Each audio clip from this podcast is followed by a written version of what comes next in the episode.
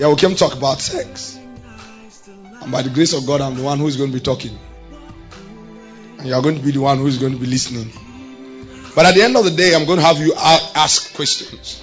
Now, just in case you think your question is too hype or people will think it's too crazy, you know, you know there are certain questions that you just feel, come on, I'm not bold enough to step up to the mic and say, um, this is what I think, this is what I feel. I I think this differently. Now, I, I want to tell you something sincerely tonight. By now, you should have known that this is a Christian based meeting because you've heard a lot of people talk about the Holy Spirit and Jesus and all that. But everything I'm going to say to you today, you can take it away from religion and test it on the strength of psychology and to pass. Tell the truth. Every single thing I'm going to say to you today, take it away from religion, put it on any scale, anywhere in the world, it will pass. Am I talking to you? I'm doing my best tonight not to speak from the standpoint of any kind of bias. And I'm glad that you heard the things that they all had to say. Hassan stood here and asked us, What is love? Is it just the feeling you want to have? I mean, what's that light I see in their eyes? Do you understand? Do you understand the communication between a guy and a babe? You can't, you can't beat it. Solomon was writing one day and he said there are four things that there are three things that are mystery to me. The fourth one I can't explain it.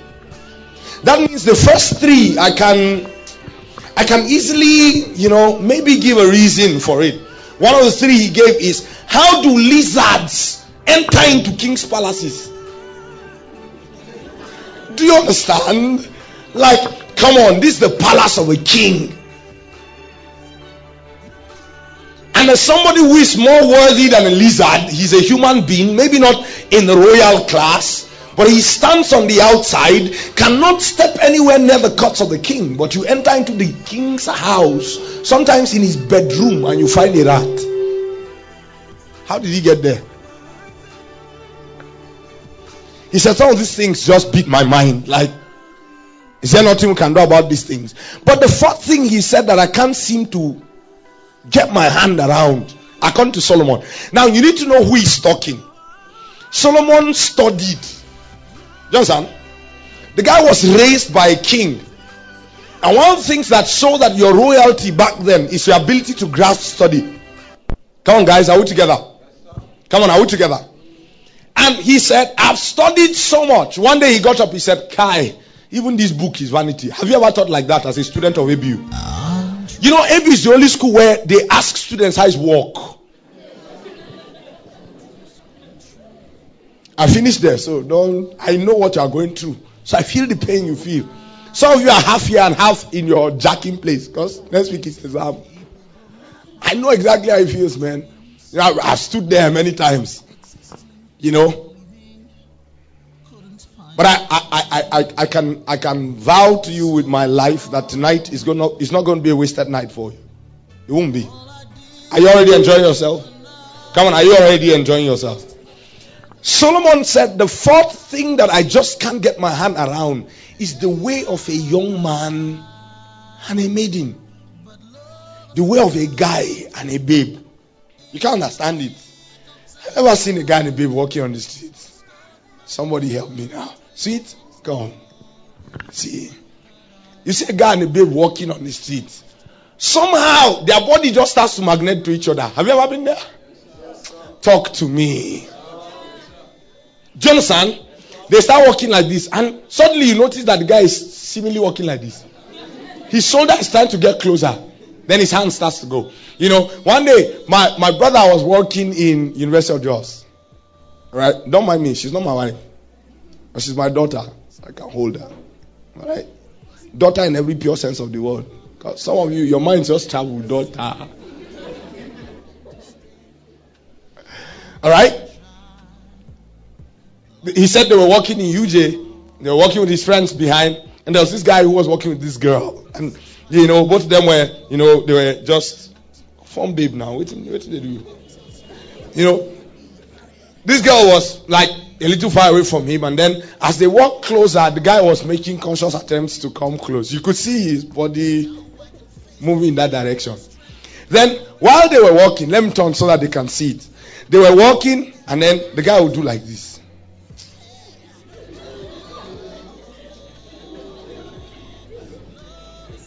Then finally, it was like he just gathered all the courage he could gather. Then, as he was putting his hands around her, my brother shouted, Kai! Then he.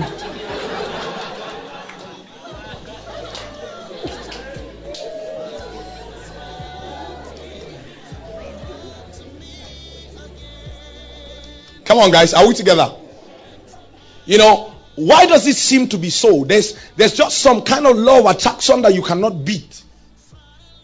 You see, that's the reason why I wonder where homosexuality came from. I'll tell you where it came from. If we don't do it tonight, I'll show you tomorrow. Right? There's a natural law that tells you that a lady was built to complement a guy. You understand? She has two bumps in front that complement him. You understand? What is called the breast of a. Oh, no, please. We can talk about sex. Can I talk about it? Thank you.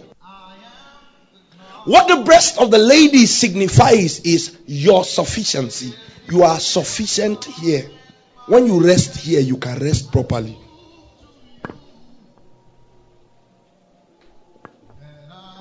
Did you hear me? I said, Do you hear me? Some of you are looking for air to breathe. It's like some wicked person locked all the windows in the room. So the oxygen is finishing. Did you feel like that? Listen, the first thing you need to know is that sex is beautiful. You see, that's the reason why. Hear this. When you see the penis of the man and the vagina of the woman, you would know that they were created to complement each other. One was created to enter the other. You understand? They were created for entrance. Sex is beautiful. That's the first thing you need to know. Because you see, especially when we come within church context and we start to say sex, somebody just feels we have spoken the unholy word. You know, somebody is touching something that's not holy. Now, I need to wash your minds clean. Sex is holy, is pure. You can never understand your relationship with God until you know sex. I, am I'm going to be building on that later. But Solomon said, like I was saying earlier, he said, one of the things I just can't seem to get my hand around is the way of a young man and a young lady. Now, listen to me. Every time a guy is attracted to a babe or a babe trips for a guy and her legs feel like overcooked spaghetti, you didn't hear that. My God, I heard it. Did you hear that? Where my ladies at? Uh, um, um, is it true?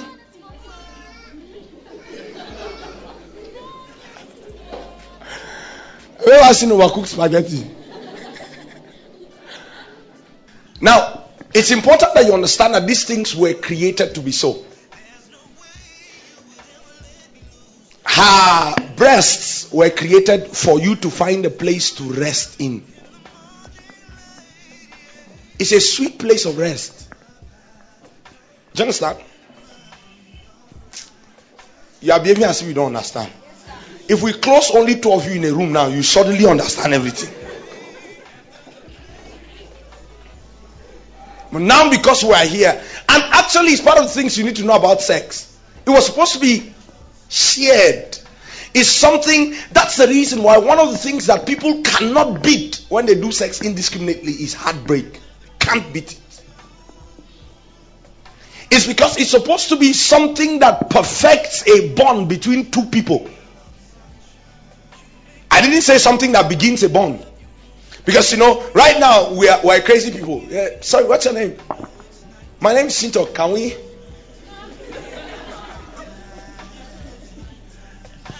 No, come on now. You know, it, it feels crazy right now, but that's almost what we're turning into. There's not even enough time for us to know properly. You know, it's when we're done, and everybody, uh, uh, they just start, where are you from?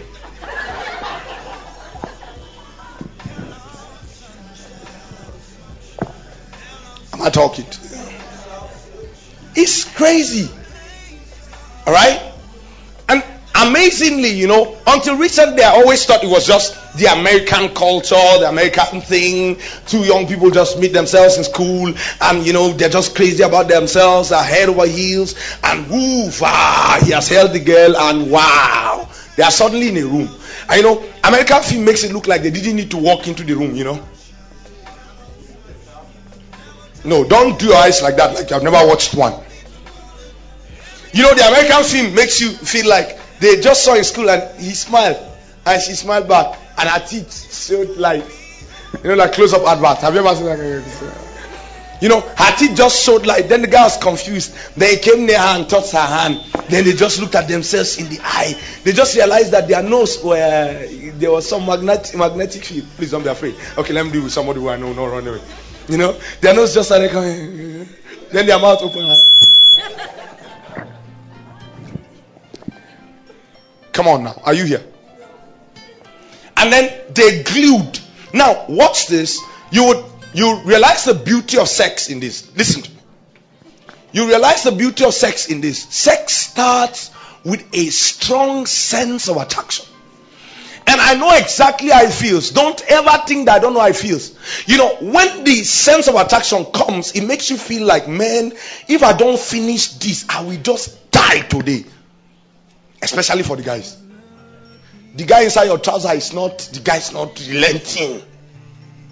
This today. Has it ever told you today? If not, you are eunuch. Has it ever told you today?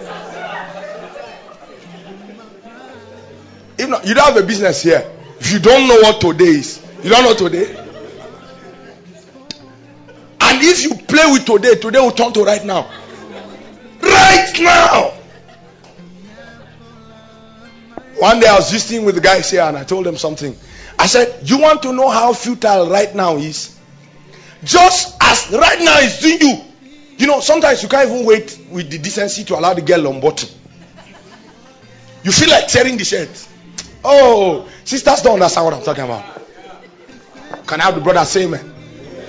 Talk to me.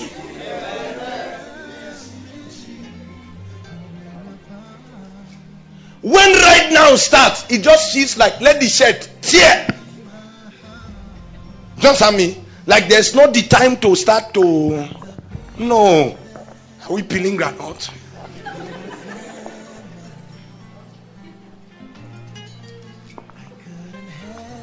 Some of you are wondering how can a pastor talk like this? That's why you go to blue films to teach you. Because you've never found somebody who tells you the truth. Do you understand? And that's the reason why when you want to play it, you make sure that nobody who has a sense of decency is around you. Yeah. You can't. You think you'll be playing a blue movie and I'll step in and say, Pastor, I'm coming. Pastor, consider I'm what? You are who?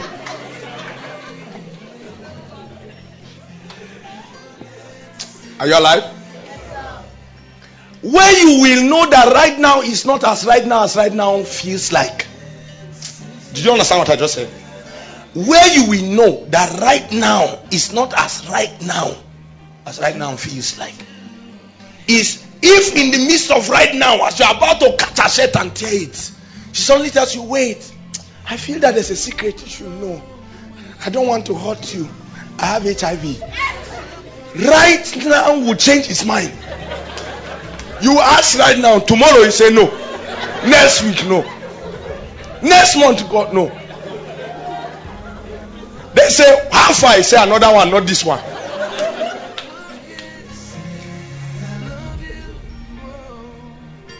Come on, am I talking to you? So you realize that there are certain things that try to tell you now, and they are not as urgent as they actually try to tell you they are. They are not. You know, some of the times in the heat of it, you just feel if this thing is not done now, I'll just die. Do you understand me? But the beauty is that God created it so. Somebody ever asked me a question. He said, Hear this. Have you ever asked yourself if God knew that the tree was going to make man sin, why did he put the tree in the garden? Come on, have you ever asked yourself the question? I just felt God must be a joker, man. How can you carry what you know will make somebody fall? And then you put it, and then you say you should not fall. No, sometimes you think that he didn't think properly. No. Listen, there is about there's, there's the beauty of waiting for time for everything. Listen, let me tell you the truth. Everything about your life, you had to wait for the right time for it. Go try it. Eat unripe mango. If you grew up in barracks like me, you will enjoy it for a while. Have you ever eaten unripe mango? Man, back then we sat down mango tree for hours. Just plugging the green one. You know, mango is supposed to be succulent. That one, when you're it goes you know. You will eat the first one. And especially, you know, you are you are eating something acidic in it. It sets your teeth at edge. But you know, somehow it's with the bitterness, it's still tasting sweet. It, it tastes sweet in your mouth somehow. Have you ever been there? But then by the time you have eaten like three, four, and then it holds your intestine and say, Brr. Come on, have you ever am I talking to somebody? And then just Brr. You know, suddenly you just start dancing, come down, you're walking, you just say Brr. And you do it in slow motion like Indian film. When that thing starts, nothing answers to it. Ah, hey, has your stomach ever run? The first evidence is that you start breaking sweat. Everybody will be feeling cold, you'll be sweating. Then how you walk will change. You know, normally you just walk like this. That time you walk like this. If somebody shouts your name, tell mm, because if you respond quickly, anything can happen.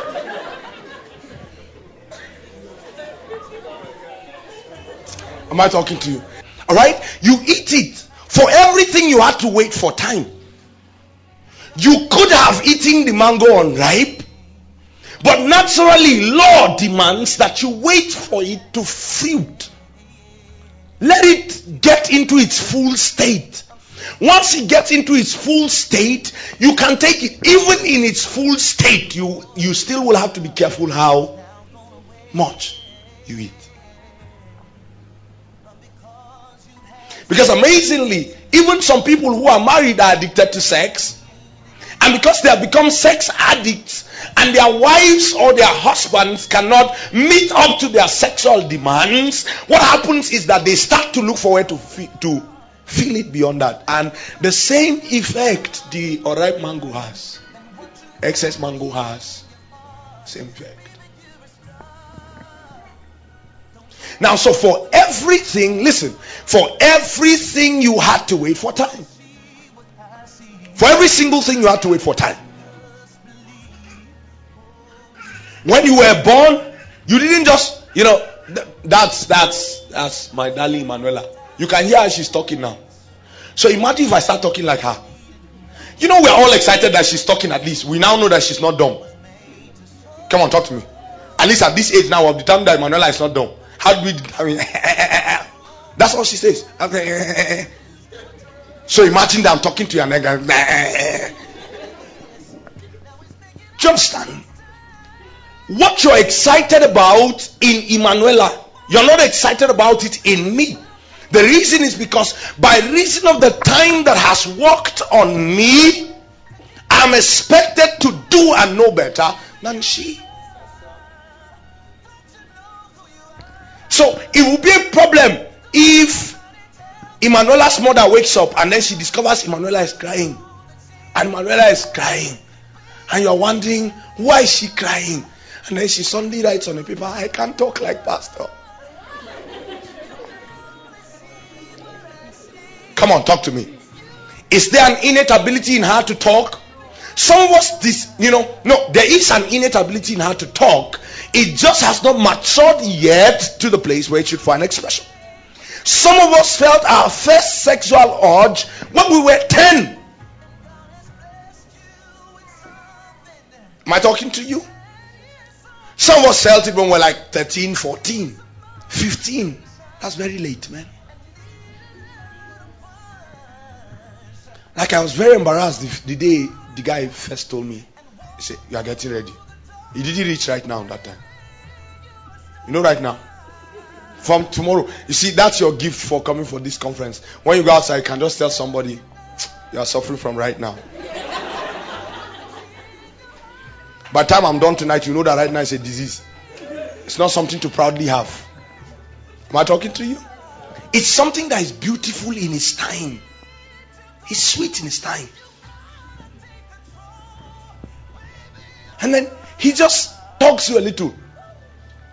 Or you sleep and then you dream that you saw a fine girl. Have you ever? You were very young, you were still very ruddy. You know, when it first happened to me, I was an FCS school in secondary school. And I dreamt. And I saw a fine girl. And then I was standing my dream. I didn't even know what used to happen between people when they closed doors. Because my father and my mother, they were wise. Some of you had parents that were crazy. Let's not talk about them. Let's talk about you. Because you have turned crazy too. Alright? So I stood and I was looking at the girl. Then I felt my trouser becoming wet in the dream.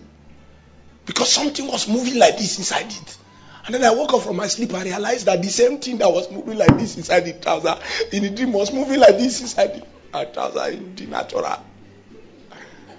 What kind of evil spirit is that? followed me from the spiritual realm to the physical. You are laughing at me. I know your own was worse. But nobody ever took the time to tell you, hey, you're growing up. You should expect to start feeling like this. And when you felt like that, you just felt it was something that needed expression. And so you didn't respect the law of time, and that's how you got yourself hurt. Because time is the law. It works on everything. So God made the garden. He made the tree in the midst of the garden. But he made it for Adam to respect the law of time. There was a time that was coming that Adam was going to need to use that food.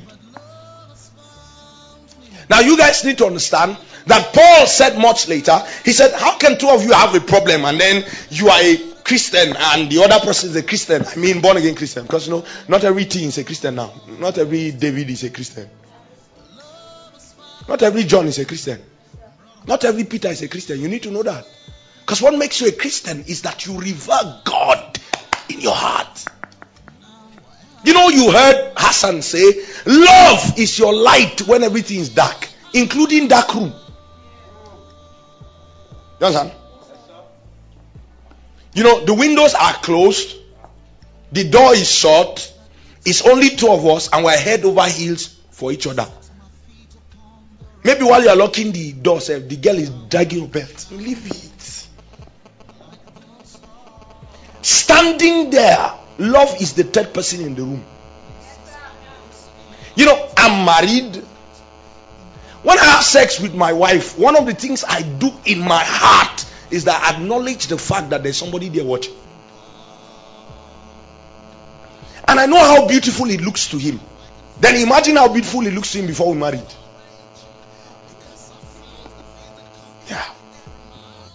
Love is the light that shines upon you even when the door is closed.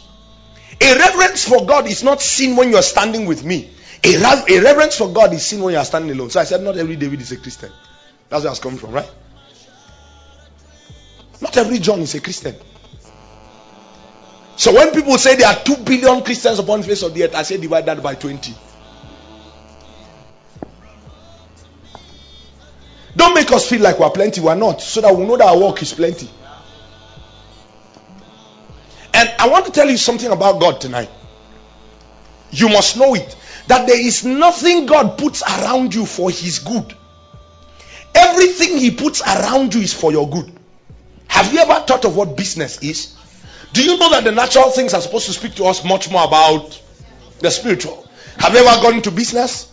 Have you ever traded with somebody? Let me give you an example. You are a student, you have a 20,000 naira not using. Somebody else is into business, like maybe selling spare parts. And then he's in need of capital and then he tells you, bring your 20,000 naira, I'll invest it. After the month, I'll give you 5,000. Have you ever seen something like that? Come on, have you ever seen something like that? I'm not talking about the invisible market. I'm talking about the visible one. Somebody who is trading in something. The person takes the money from you. He goes to trade. At the end of the day, who loses? Talk to me. Who loses? Talk to me. Who loses? He gains. Because he didn't only go to work slaving. He went to work by reason of the capital you gave him. He has improved. Because he has more to deal with. And so he has made more profit. The 5,000 he's giving you is not all the profit he has made. But you have also made profit. It won't gain you, it, it, it will not benefit you anything to have kept the 20,000 naira somewhere and then after the month you still have a 20,000. Come on, so who lost? Now that's the same way it is when you enter into a relationship with God. The problem many of us have when it comes to relating with God or relating with the supernatural or relating with the Holy Ghost is that many times we think that we are slaving for Him. God forbid, I never think like that. And so you feel that He is happy because you are not doing sex, you know. So when He says, don't fornicate, you know, like He's the one who is happy. Yeah, you're good, you're not doing it. Then you are suffering. Ah, I wish I can fornicate. Have you ever been there? Like, if I was not a Christian, I'm not talking to you guys now. You know, but have you ever been there? Like, hey, see this girl. If I was not a Christian, you can as well follow her.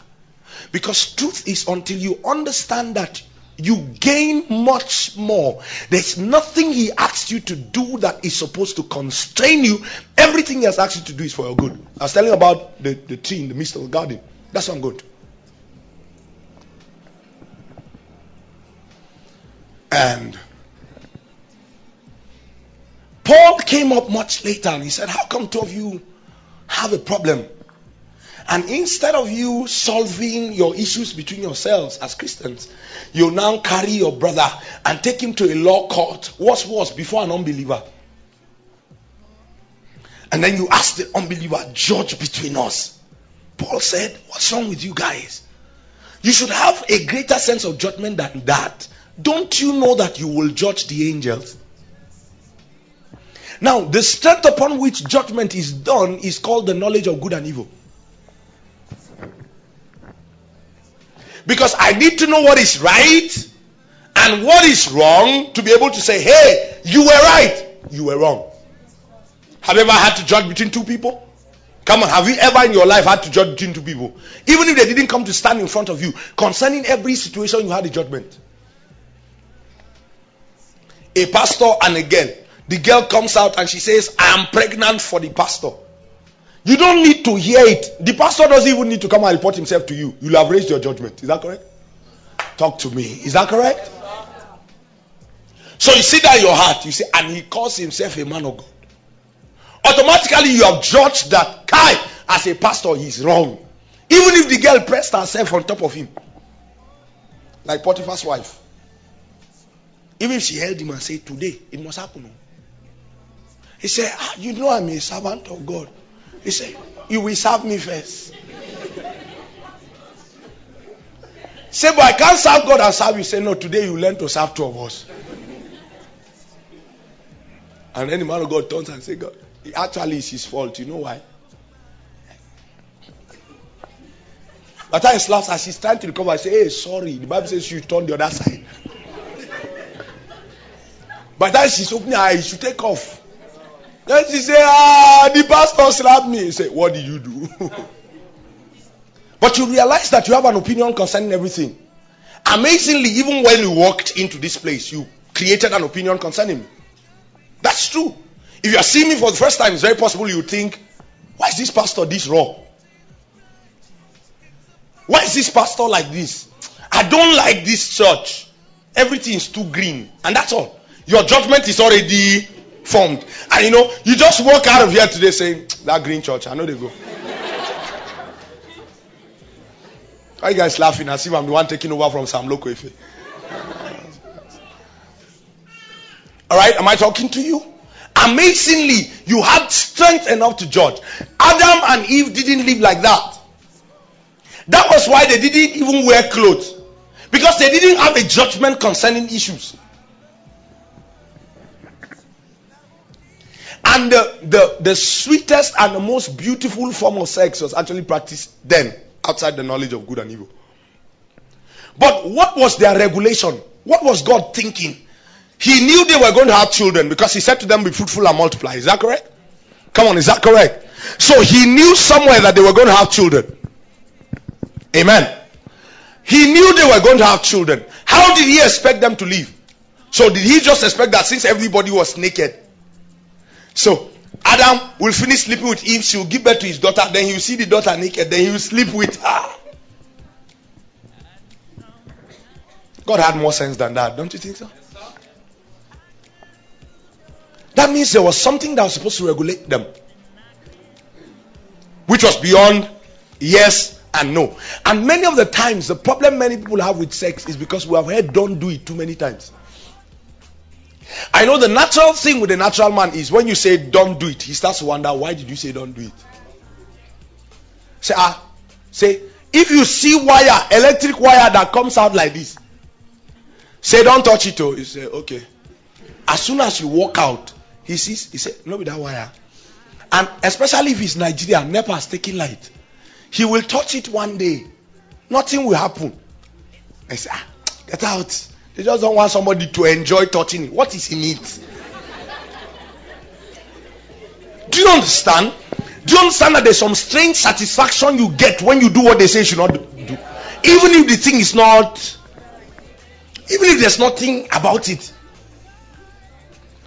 My younger brother at a point started to steal my father's money to go and give his friends. No, do you understand? The theft was no longer because he had a need. The theft was now because somebody said, Don't steal. What is in it? It's not just to carry something. He carry. There's nothing for him to do. And he was a mustamara. He now come and say, I'll bring the money. Say, uh, uh, uh, take it. See he's giving anointing. The day my father caught him, he changed his mind from that day to today. My father locked him in the room, drove all of us out. He locked him in the house. He said, You are who? He said, Me and nobody. After 10 minutes, you are who? He started calling all their names. Because the kind of things that happened to him in 10 minutes. Do you understand? And so you touch the wire, nothing happens, and then you, ah, what's it? Then you touch it again. Then God bless you the day NEPA brings light. You touch it, you dance. Then you release it as ah, this has the ability to make me dance. You touch it again.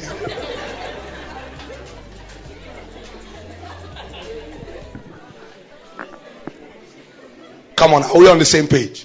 So you realize that there's a strange satisfaction you get when you do things that they say you shouldn't do. So Paul said to them, Don't you know that you will judge the angels? Now, for them to judge the angels, they needed what was called the knowledge of what? So, God was going to wait for Adam to live the full span of his time upon the earth, and he would need to afterwards judge Satan and his cohorts who had already rebelled against God as at that time.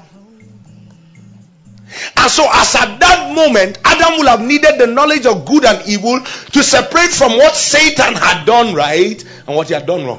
Do you understand that? So, a day was actually coming. Now, why was the tree in the center of the garden? God was saying to Adam, This tree is the reason why I made every other thing. I'm waiting for the day I will deliver the whole earth to you after I've judged Satan. On that day, you will need to walk to the center of this garden plug of this tree. So you notice that that tree was the only tree that was expected not to multiply. Ah, come on. You never thought of it? Every other thing was supposed to multiply. But that one was placed in the center of the garden and it was supposed to stand there alone. God said, Do not as much as what? Touch. So if nobody touched it, how was it going to multiply? So it was supposed to bear its fruit and hold itself until the day that God will now finally say, Hey, guy, you need to judge the angels. Walk up to that tree, plug its fruit, and then you plug it, and then you eat it. And then suddenly you see the events and say, Satan, bad boy, come here. So come here, enter that fire, enter it as I'm looking at you, enter. Do you understand me? And I'm glad that it is still reserved for some people upon the earth to do it. Because we are the ones who are going to bring the judgment of Satan. Why? You read it in your Bible, but you think it's because God wants you to come on Sunday morning and give testimonies. Bigger than that. They overcame him by the blood of the Lamb and by what? The words of their testimony. So the consistency of the testimony of their lives and the finished work of Christ is the reason why a generation will rise and tell Satan, Satan, no more. Go lock yourself up in that dungeon. Go, as I'm looking at you, go. That's why some of us, while we are still here, when we show up, Satan knows he's in trouble. He looks at me and says, Chingtok, have you brought my judgment before time? So when I look at somebody and he has a demon sitting inside of him, I tell him, Get out! And he has to go. Because there's a consistency of life by which I live. That's the word of my testimony. So one day, guys who didn't have testimony stood in front of a demon. And they say, In the name of Jesus that Paul preaches, come out. Then guys said, You, what is your testimony? We know the testimony of Paul. We suffered in the days of Jesus. You, what do you say that your name is? Before the guy could think of his surname to conjure with his name, Bible says they ran out of the room naked. I like those kind of demons that can show what is inside you.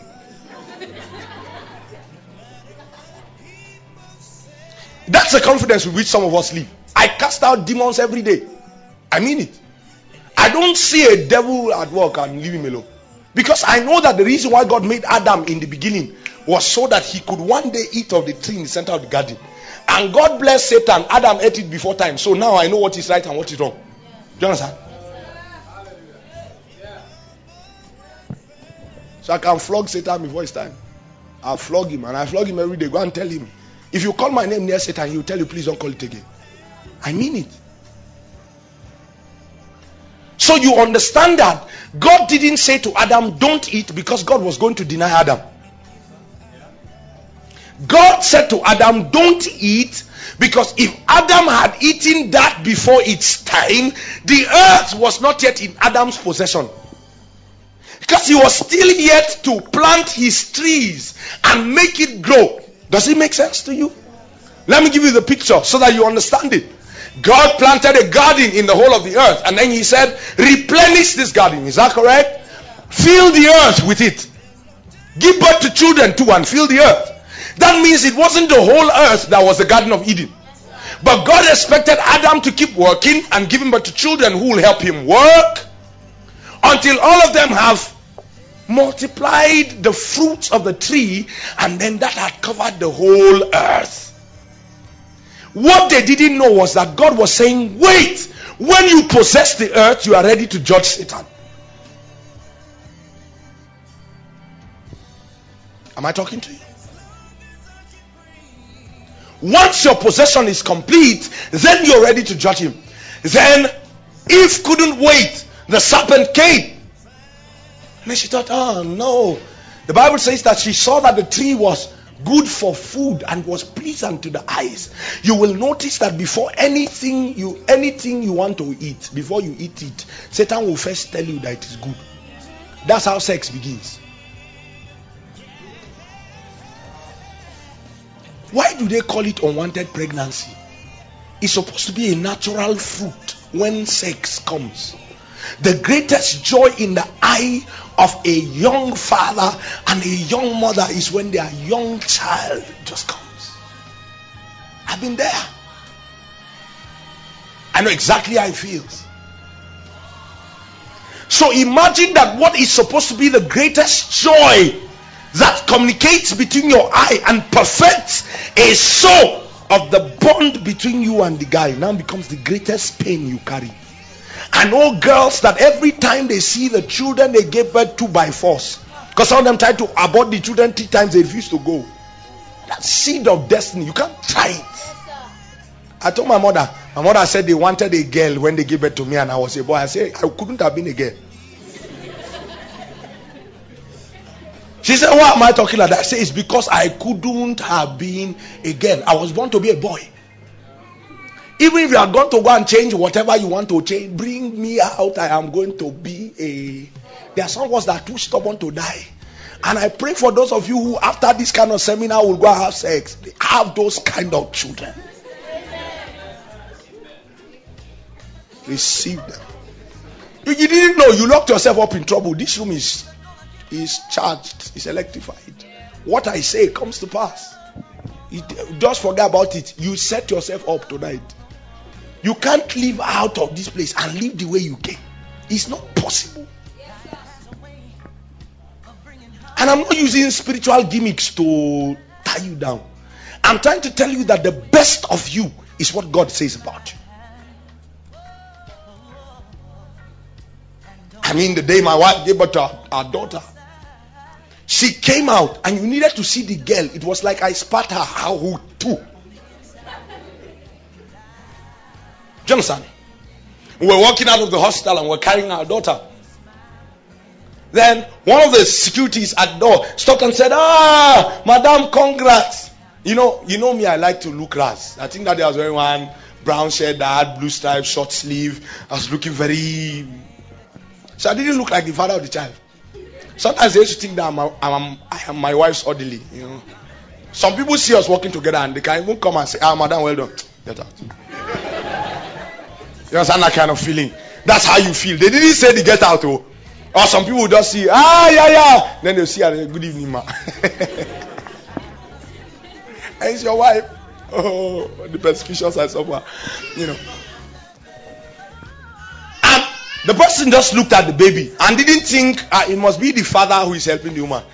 Then he asked, then the other person was standing there and said, ah, that who is the father now?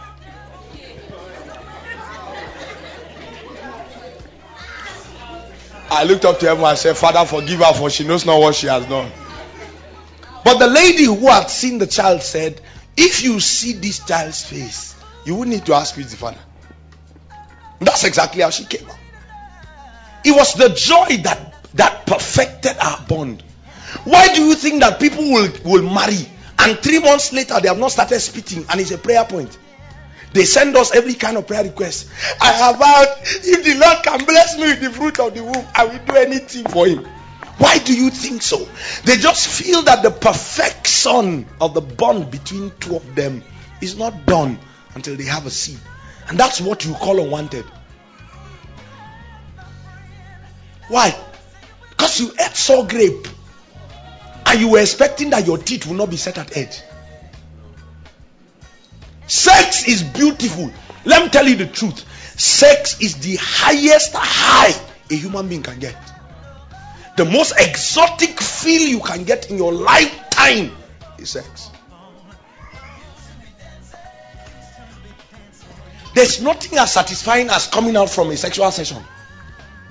But for a guy, better pray that they don't ask you to go back again and then go back a third time by the third time you be the one begging, ah, please now, let's sleep.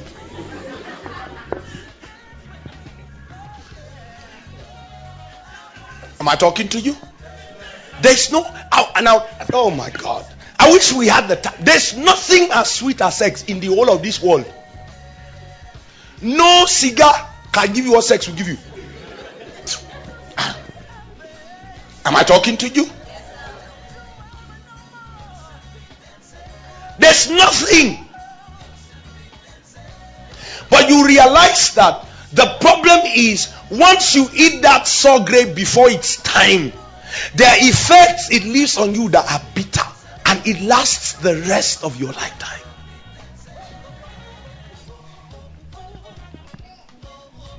Come on, guys, are we still together? I don't want to keep you too long tonight. I really don't want to. So let me see if I can catch the edges of this and wrap it up. I know some of you will not come back tomorrow, so let me do my best. Some of you just think, eh? So, ah, that's what they were planning to do to us. You thinking I was going to bring you here and teach you which style you are going to do. You forgot your brain under your shoe, I'm telling you. Telling you the truth. Me. For what? I'm bigger than that. Am I talking to you? But you must awake first and rest in your heart that every time God said to you, don't, He wasn't watching out for His good. You know, there's that whole feeling of He's constraining me and He's enjoying it. Have you ever felt like that? Come on, tell, tell me the truth. Have you ever felt like that? Like He's constraining me and He's enjoying it.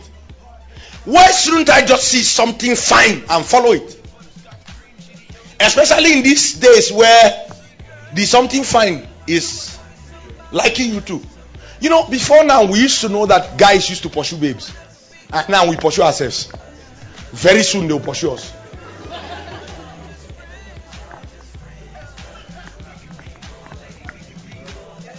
I mean, don't let me go there.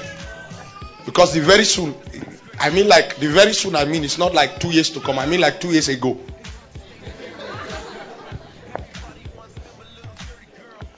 Am, am I talking to you? And I wish that ladies knew the beauty of their womanhood. Sweet. You, your body should tell you. Your breast, your figure should tell you that there is something about you that is not in a man. Do you know how a girl feels when she knows she's fine? She feels fly. That's why the ones that think that they are not fine make up.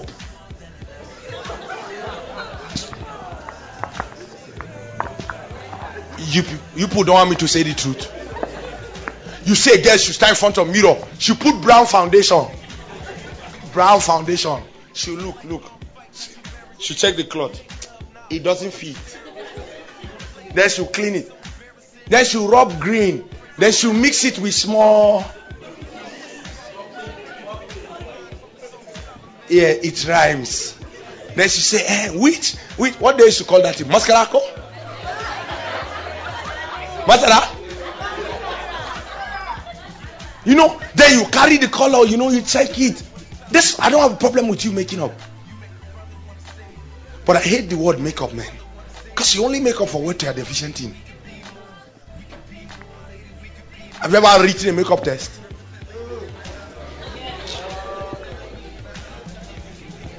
Have ever seen somebody he's going to write the test for the first time? I say, I'm going to make up. Make up for what? Or if you fail the test very badly, then you hear the lecturer say, I'm going to give you guys a makeup test. Because you are deficient. Hey, hey, ladies, ladies, let me tell you one secret you must leave here tonight with. Because some of you, this might be the only encounter me and you will have in your lifetime. But my words will follow you, they will enter your sleep.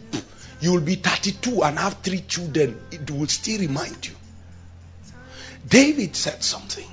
David said, I am wonderfully and fearfully made. He didn't stop there. He added, and that my soul knows very well.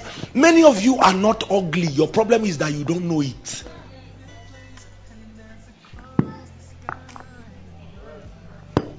Don't let me, don't think you don't know what I'm suffering from. These pimples. Do you understand? You know, there are some girls that just feel, Lord, if you can take this pimple away, I will serve you for the rest of my days. Can I have a real lady? I mean, come on. Can I have a real lady talk to me? God, if you can just touch the shape of my nose, just cut this side small. Can I have a real lady talk to me? It's real talk, man. So let's talk. Hey, Lord, if you could only just this my eye everywhere I go to, they call me Kwaruru eye. You know Kwaruru? You know that big locust beans that they peel inside or something. Say everywhere I go to, they'll say everything about me is perfect, but this my eye. Then one day you go to makeup, you, you just close your eye and try to push it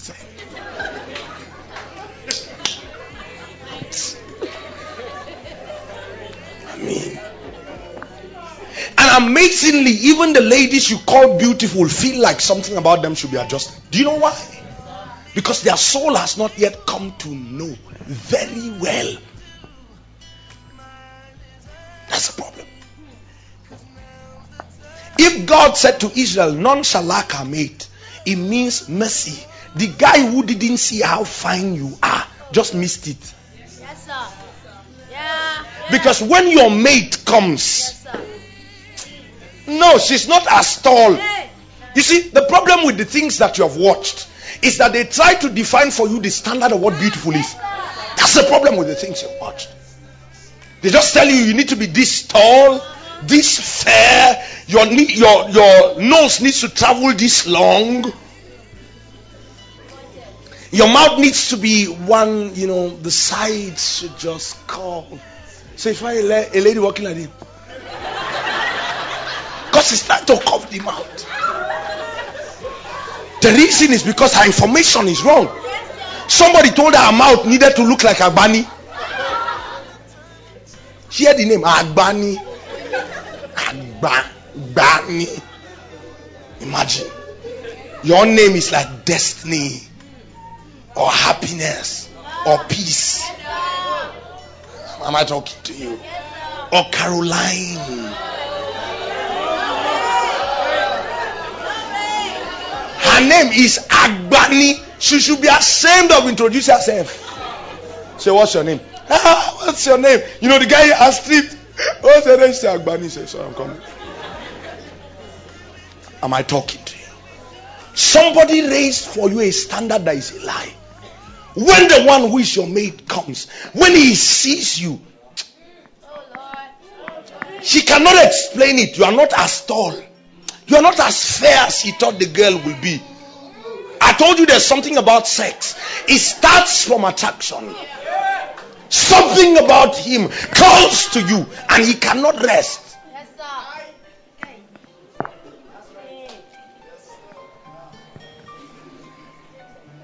And I wish my ladies knew that. I really wish my ladies knew that. Then you know how priceless you are before God. Then you suddenly know how much God cherishes you.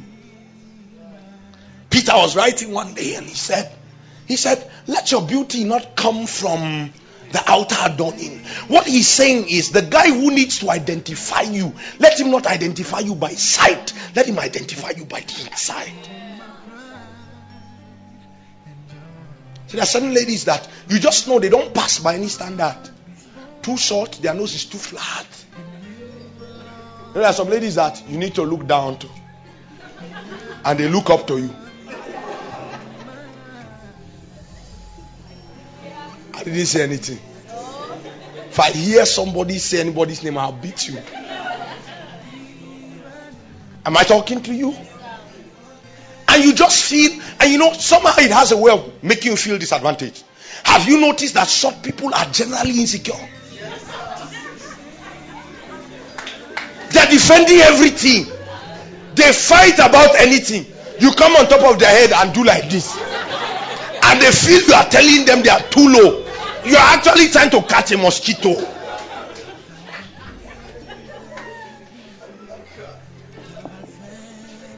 Now somebody is black.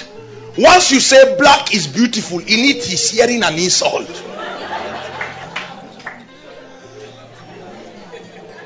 In secondary school, we had one of our classmates. The guy was black. Let me not call his name. Maybe it's your uncle. The guy was black. Then his eyes were white. Then that thing in the center was black.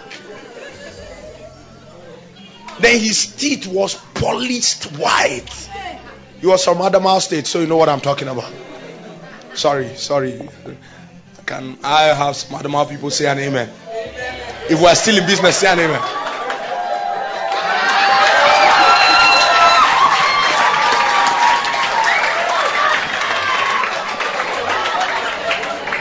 Come on now. Come on now. And I'm, I'm glad that his soul knows very well. So it's not hiding his faith.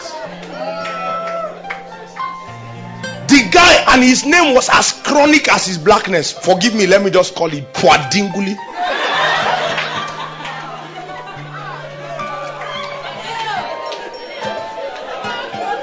Then one of my wicked classmates decided to kill the name. So he started calling him Puadinguli Kulebte. He just formed the team. Another person added for him Puadinguli Kulebte. Uterimba Kute. So every time we saw him from afar, we just started Kute. I mean, the guy was, we frustrated the guy in our lifetime. Until one day, when all of his friends were gathered in the room, there was no light. Their room was close to my store. Then the guy came back in the night. He walked straight to his bunk. You know, secondary school double bunk. Then he held the bunk and he was tall. You know, Adama people have this strange height. So he held his bunk. So his head was above the iron. The guy who was lying down on his bed said, Who is that?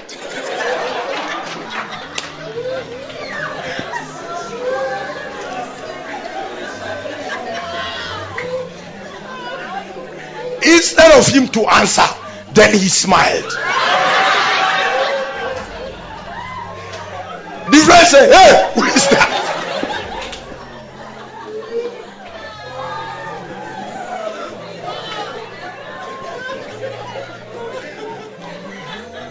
Am I talking to you? The next thing we knew, uh, all of them took off. They took off from the room. Then he sat down on the ground and he has one kind of buzzy laughter. So he sat down on the ground and started laughing.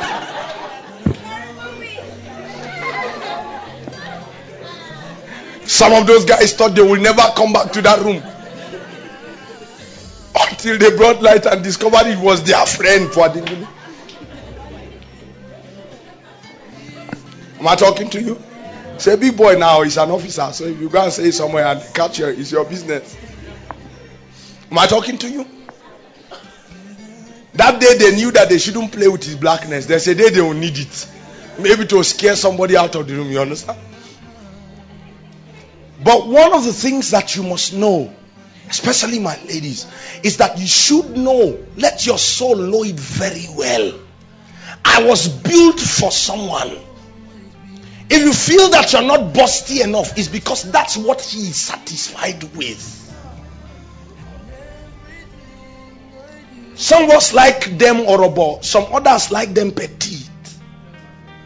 We just want to be able to carry them. There are some of you that your wedding day, your husband can't carry you. You carry, you'll be snapping like this. Are you with me?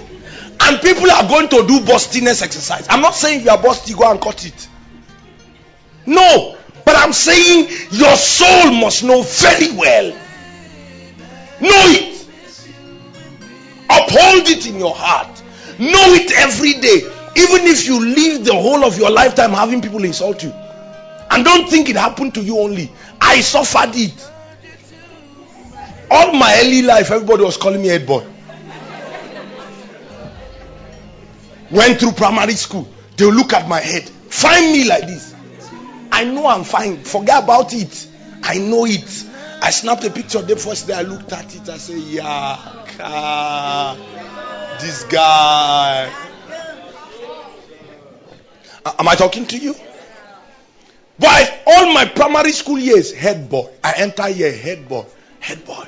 I came to secondary school and I thought my perils were over three boys from my primary school and my secondary school. So they transferred the name. Then the whole of my set started head boy.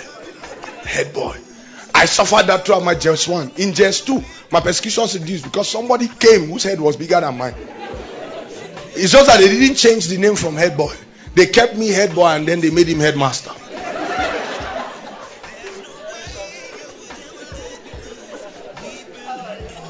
Am I talking to you? And so, somewhere, somehow, you know, and in secondary school, as an FCSS school for most of my secondary school years, and I always had a sense of seriousness for the things that pertain to God. And so I used to walk like this. So one day somebody did, you know, this kind of school cartoon. You didn't go to a school where they make cartoon. Somebody made a school cartoon. Then he elongated my neck and dropped my head behind. Then he explained that I walk like that because of the weight of the head.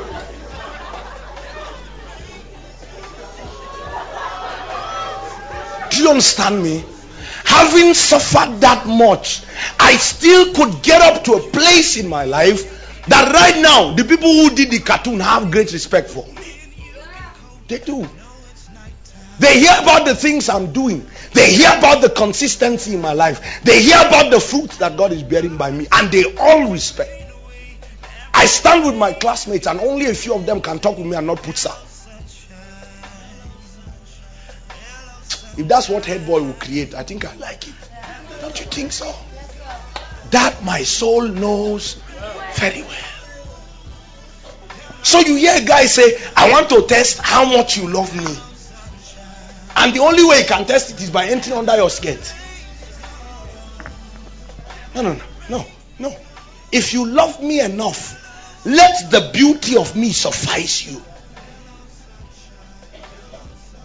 Let it be enough. The joy of a wedding night is the anticipation of the final consummation.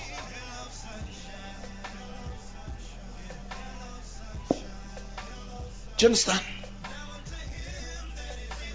And God designed it like that because that's the beauty. Have you ever longed for something?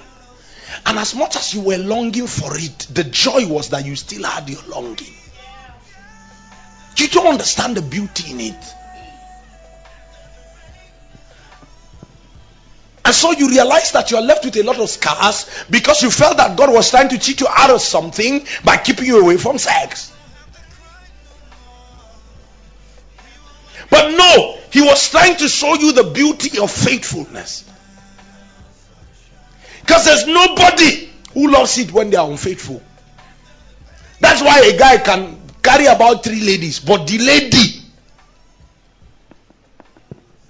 one of the three cannot have another guy.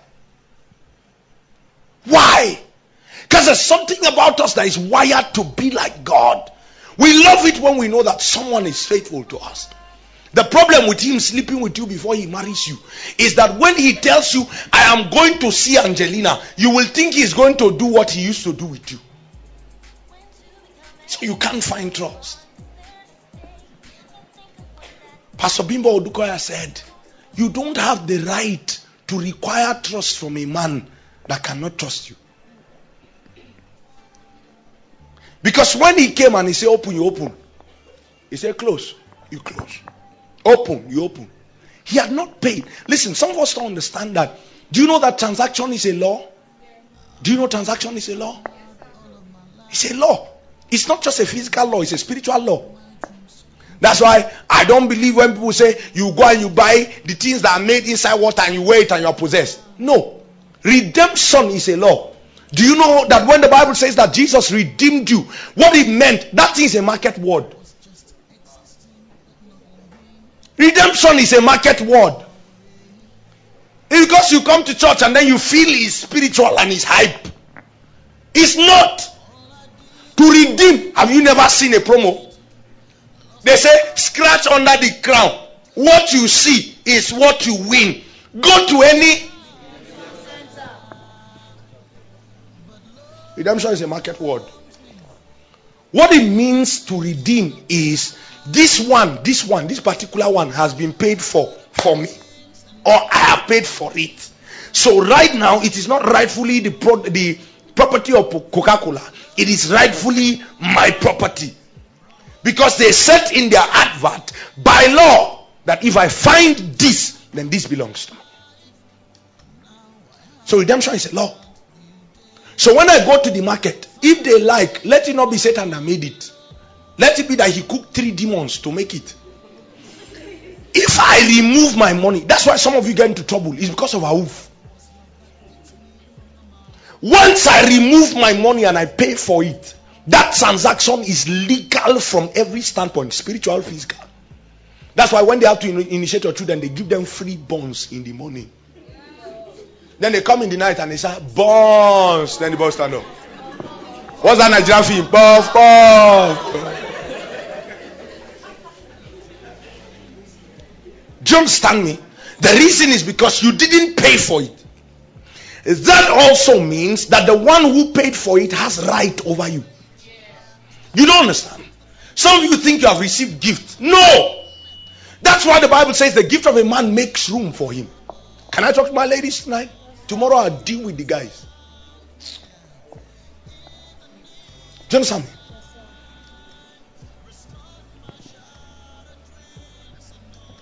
The one, listen, if I package a gift today and I send it to you and I say, eh, it's just a friendly gift, what I'm doing legally is that I am putting my lordship over you.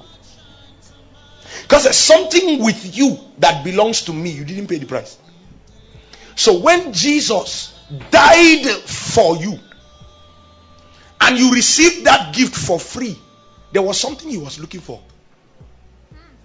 He wanted to be Lord over your life. So the evidence that you have given your life to Christ is not that you confessed in a service. The evidence that you give your life to Christ is that the Lordship of Jesus sits over you. Because the life you now have was a gift from Him. So nobody can say, I've received the gift of life from God and live without God. You only spoke God with your mouth, your heart is not with Him. If you know that you know that you didn't receive your life by yourself, that God gave you, even if you, you have not given your life to Christ, that you are alive and you can say, Hey, there are three of my classmates who we did secondary school together with, they are now dead. Six of them have died. Hey, we woke up today in our room and we two of my roommates went out, they entered a bus, they didn't come back. Am I better than them? I'm not. Hey, God, thank you. You know, some of us, our thank you finished there. In fact, the way we show the thank you is that we go out to drink booze. What a good way to thank Him. No, come on now. And the guy is wasting the life that God fought so preciously to preserve. You were about to enter a car in a park. Then something just happened. Somebody took your space. You are a hard guy. You would have fought. But that day, one cool breeze just blew you. Just saw the guy go. Then you traveled. You saw the bus. It had an accident. It died. People died. The guy who sat on your seat died. And you got up from there and continued living the way. It's because you have not realized that somebody paid the price for your life to be a gift. Once you realize it, what happens is that you are captured and you feel that you owe him your life. So you allow him live in your life. So nobody is thankful to God until God reflects in your life. So every time a man gives you a gift, what he's doing is he's looking for space. Before you know it, the guy used to look like zombie before. The next thing is you are carrying his picture in your wallet. Because somewhere he has found space. His gift has opened you up. And you didn't pay back for it. Because redemption is a law. And the average guy thinks, I slept with the lady, I took advantage of her. And you didn't pay back. It's a law. Let me tell you one of the things about God. When we stand finally, the scales will be balanced. At the end, that's why God will judge all men. Because the scales must be balanced. There's nothing you receive that you didn't pay for that you will not ultimately pay for. You will.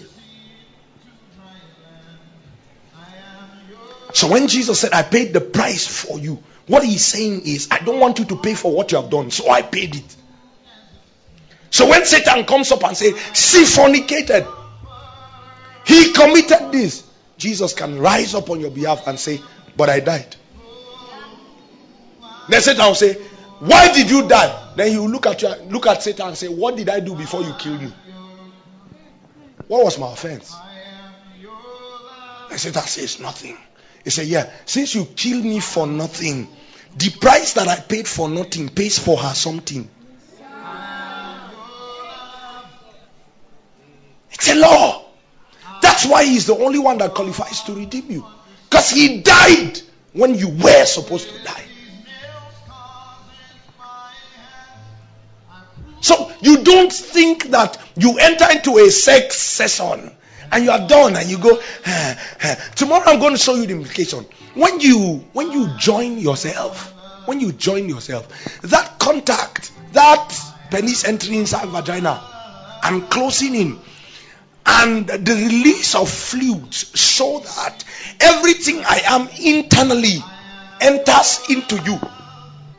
And everything you are internally enters into me. Do you understand that?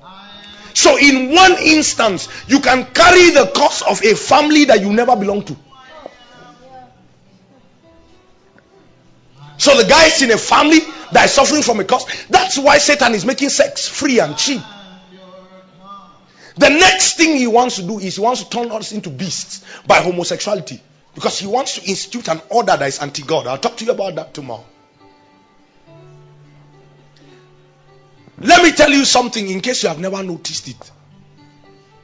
That's why all of the speakers who came before said to you that the first person to ever have intercourse with is the Holy Spirit. They are not saying he removes his trouser. That's not what they are saying. What they are saying is that what you have as sex in the natural is only a reflection of a spiritual reality. So every time you come to God and you say, Lord, I love you. Lord, I live my life for you. He looks at you. The strength inside of him enters into you because he's perfect. Do you understand? He is perfect. You are imperfect. So, what flows from you to him is your weakness. What flows from him to you is his strength. So, nobody will love God and come out and then realize that he has a, tro- a problem with fornication or has a problem with addiction. No. So, you hear the writer of the book of Hebrews say, Come boldly unto the throne of grace that you might obtain mercy. Not just will God have mercy on you, but he will give you what? Grace to help you when. So, what made you fall the last time will not make you fall again. Some of us have a problem with following God because we think that God will make us do stuff. No, it is Him who is at work in you, both to will and to do. The reason why that addiction has not left you is because you are still trying to leave it. When you come to Him and say, Lord, I can't help myself, I give it to you in that moment, what happens between you and him is likened to an intercourse. So he sends in his strength and pulls out your weakness. Do you know that actually, when intercourse happens between a guy and a lady, between a man and a woman, between a married man and somebody else's wife, what happens is, watch this, the woman had already been joined to her husband. So she has carried everything about her husband, and God is expecting that she will complement those things she has carried. So by wiring, by what has flowed into her, she learns to support him. So sometimes a woman can tell you, My husband is coming. He's not here yet. I didn't even talk to him on phone, but he's coming. There's a part of him in me. Then she carries her husband and goes to another man. What happens is that she flows out the character of her husband mixed with her character and then takes in the character of that man and then brings it to give her husband. So when God looks down, he expects that two will become one. Then he will see ah, this one is three. It's a strange mix.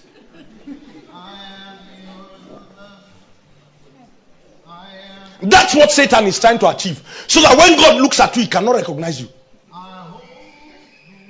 There's only one person who can draw that thing out from you with a neat syringe. He's called the Holy Spirit. And he only does it when you come down and you say, I'm sorry. I can't help myself.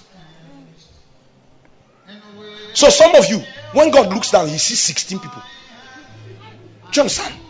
You are carrying, that's why your life is too complex. Because you are carrying the realities of 16 different people. Do you know what gives you the beautiful picture? If you want to know that what I'm saying is true and is beyond fallacy, that's why I told you everything I'm going to say today will be beyond the spiritual hype. I can prove it to you by every means possible. Go have sex as a man with a man. You will realize that the man begins to turn into a woman. That's why homosexuals, homosexuals have one who is excessively strong and one who becomes weak. It's because in the exchange of intercourse, there's a design that makes that one receives strength and gives weakness. So when a man meets a man and one man stays over the other, he begins to pull out strength from the one whom he has dominated. Then everything that is weak about him, he transfers it into this man. So he begins to become a giant. And let me warn you, that was the reason why God eliminated the first earth. Go and check it. That's how I know that the end is near. That's how I know. Because the Bible says, as it was in the days of Noah, so shall it be in the days of the Son of Man. What was in the days of Noah? The Bible said that the children of men had become giants. Why? They had started being involved with strange mixes. These things are beyond hype. Don't think we're crazy. We're intellectually sound. When you look at me, you know I'm not a fool. You don't think I got up and I believed something that came from the blues. We've proven these things. We've proven them. And when we say to you, hey, it's time to stop, it's because we love you. Because Noah was talking like me. He was building an ark. And in the days of Noah, nobody had ever seen rain. Go and read your Bible. Rain had never fallen upon the earth.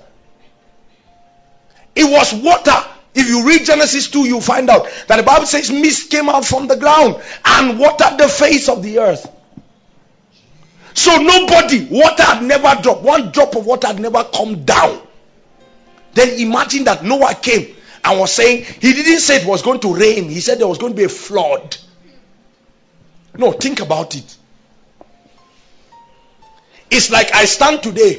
Maybe you have seen a volcanic eruption, so it might even be easier for you to believe. But I stand today and I tell you, hey, God has spoken to me, and He said He is pouring out fire. Fire will come from under the ground and eat everybody. Now He says the only way you escape is let's make a metal ship and air condition it on the inside. Everybody is going to think I'm crazy. Don't you think so? So everybody thought that Noah was crazy. But as at that time, Noah was the only person in his right mind. He kept hitting the sheep and they kept mocking him. The day the sheep was complete, God told him, enter into the sheep. What I'm doing tonight is I'm saying to you, hey, leave that addiction. Come and enter into this sheep. And let me tell you the truth. One of the reasons why I know that people can keep themselves, and I still have ladies in this church that are virgins, caught, caught me anywhere, I know them. And I respect it. That's not to say if you have lost your virginity, then you are wasted. That's why we said to you, when you break down before Him, He can restore what you have lost. He can restore He can. So when He said, if any man be in Christ, He is a new creature. It means He never existed before. So everything you have done is erased. And then he unmixes you and he makes you whole again. So don't think we're mad. We're just saying what Noah said when they were laughing. We sat down and calculated it. It looked like it was coming. Noah kept saying it is coming. He said, Guys, come and enter this ship. And everyone just thinks he's mad. When it was done, do you know the amazing thing? When Noah entered into the ship, God told him, Don't lock it, I will lock it myself.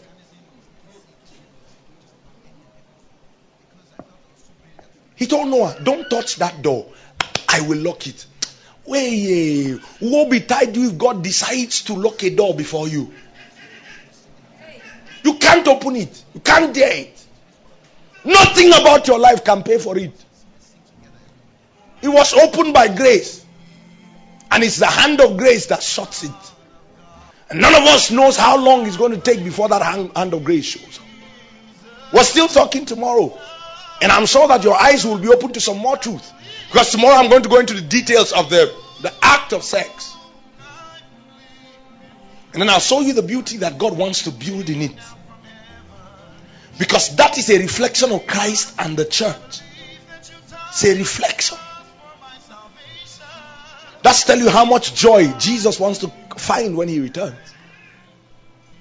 When we come tomorrow, your eyes are going to open to those things. But like I started by saying tonight, sex is beautiful. But there's the time for it. There's the time. Once you respect it, you respect that principle. You come out unfeigned. You come out untouched. You come out undefiled. Then God will say, Come out from among them. Come. You can reveal me. Listen, guys. Tonight, I want to say to you that sex is beautiful. Sex is sweet. I told you, nothing gives you the, the erotic feeling that sex gives you. Nothing gives you the satisfaction. There is nobody who hits orgasm in sex and doesn't go, oh, my God. No feeling like it. But every time you ate it before its time, you ate a poison. And because you woke up and your stomach was not turning, you just ate one mango. Keep eating.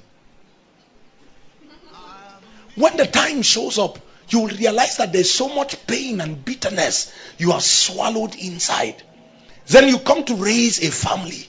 Then you realize that the pains and the bitterness that are coming from there are following you. You start to see curses at work in your life that you don't know where they're coming from. And a generation comes that must pay for what you have done.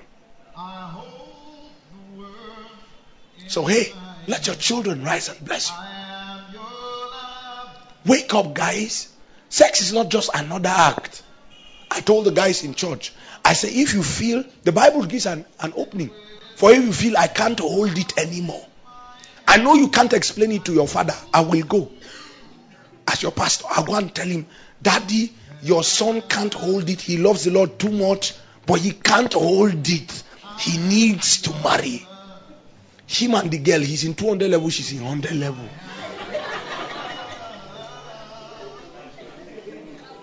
and they need it quickly. So permit us, they will grow together. We just want to join them quickly. Then, when we join you quickly and you see the responsibilities inside, you will quickly want to come out. Am I talking to you? Tomorrow I will show you the beauty of the chase. The book of Songs of Solomon is littered with the beauty of the chase. Ladies, some of you don't have guys who respect you because they have never seen the beauty of the chase. A guy is a conqueror in his mindset. Once he has subdued you, he feels that he has conquered a territory. At that point, that's why there's no girl who has sex with a man who respects her afterwards. Even if he tries to show you he does, you will start to see elements of disdain in your relationship. So at that point, you are trying to make it work. Come out from that nonsense. The beauty is in the chase. So you'd hear the girl who will read it tomorrow. Psalm Solomon 5. Bookie touched a part of it. The girl will say, In the middle of the night, I had to go look for him, and I didn't rest until I brought him to my mother's house. It's the beauty of the chase. And some of the most precious times of your life, your marital life, is reflecting on the beauty of the chase. I still sit down with my wife and we laugh about the first time I came to your house. It was Christmas. We had just started our relationship newly. We started November 5th. And then we went on a Christmas break. We were both in school. We were both in 100 level. So that you know. We had just gone on a Christmas break. And that time, the phones were not, it's not the kind of phone you have. Now, GSM is everywhere, even your village underwater. So only one place I went to that we were looking for network on top of tree. So even Victor has come out of the place now. Are you with me? And I'm sure maybe by now, have they brought network there? They have not. Till now. We need to go and break a course in that land. You know, there are some villages that have sworn that network will not pass. Because the demons, they are ancient. I mean it. I'm not joking. There are certain demons that operate by the strength of ancient civilization. You get that? That time there were no phones. They were not prominent yet. That's time when people were buying one phone for 70,000, 80,000. 2002. So my wife had a landline in their house. We didn't have. My father didn't have as much money as her father. So I used to go to my neighbor's house and beg them. They got tired of me. It's the beauty of the chase. That's why I tell guys in church enjoy relationship. And be free to tell yourselves how you feel, but cut the lines. Tell her how you feel. Hey, I love Jesus. If not, eh, what will have happened to you? Understand? It's the beauty of the chase. Cut the lines. So she would call my neighbor's house. Then she got home. There was no word from her. I tried the number she gave me several times. 073 462 752.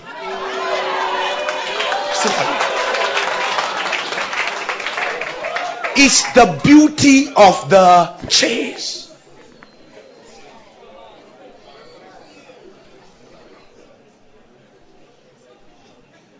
I mean, I stayed inside. Every time I called the house, the phone would ring and ring and ring and stop.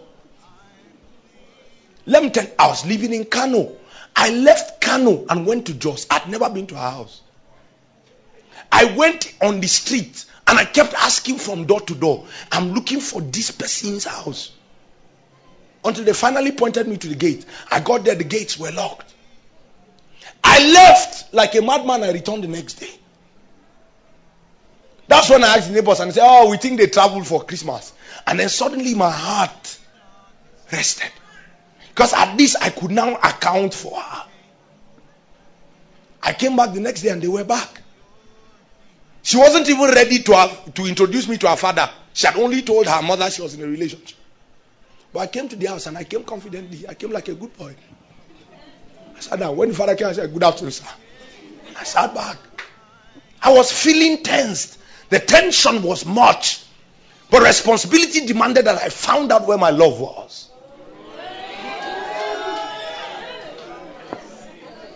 Is the beauty of what? The chase. Some of you cut short the beauty of the chase because you don't have the discipline to say no. And the guy conquers you and he feels. That's why God said, Don't give it to him until he has committed to you.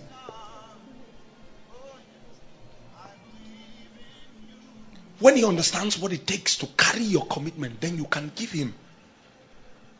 This is not just a Christian rule, it will work even if you are a pagan. It's a law. Most of the things that God wrote in scriptures are laws that are supposed to govern time. Am I talking to you? That's why I said to you the principles I'll teach you tonight. Put it on the, beside any philosophy. The philosophy will fall. They carried the principle in Anak one day and they took it to the camp of the Philistines. Dagon that sustained them fell to his face. I know what I'm telling. So, hey, wake up tonight and tell yourself, hey, I can't live like this anymore. There's a beauty. God intended a beauty when He made this. Can you bow your heads? I want us to pray. Please bow. Just honor God and bow your heads. Just close your eyes. Bow your heads. I want you to talk to God. Nobody is trying to embarrass you tonight. But listen, you must make a commitment before God. You must hit the point where you say, Lord, I can't help myself with this anymore. That's why we said, let's talk about it. Let's talk about sex. Many people have not been told the truth and they have lived in a lie. And they felt that the best that they could ever be is what that lie has given them. But hey, you are better than that. And tonight I want to make a call for you. I want to make a call for you. The one looks at me, it's not just me she sees. She also sees the one who loves her unconditionally. Everything I do is to reflect that to her. Every commitment I made to her is just so that I can reveal a fraction of that. Can you ask him to love you? Ask that one to love you. He's the only one in whom you can find that true security. And tonight you want to say, Lord, stop this in my life. Or maybe you're not even involved sexually, but you're going down the drain. Or you're involved with something else and you want to say, Hey, Jesus, you're the only one who can help me. Where you see, please slip up your hands. I want to pray for you. We do it because that's the only way help can come to you. We are confident He's willing to help you. Please lift up your hands. God bless you. I can see your hands. God bless you. God bless you, dear.